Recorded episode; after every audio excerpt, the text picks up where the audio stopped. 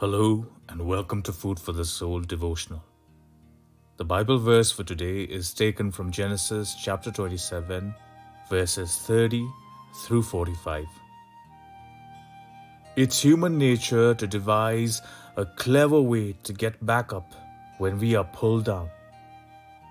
When Jacob cheated his father Isaac and took all the blessing of Esau, the Bible says from that time on, Esau hated Jacob and even schemed to kill him.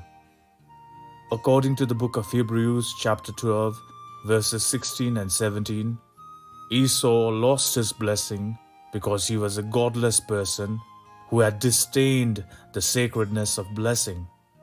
Now he changed his mind and sought the blessing, but it was too late.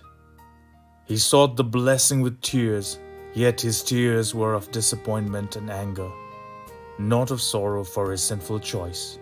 At this point, he harbors bitter rage against his brother Jacob and sought to kill him.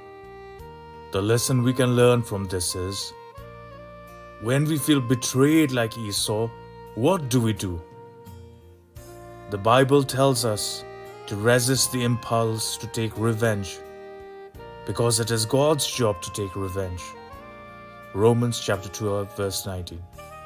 God also tells us not to follow our human nature, rather, follow His words.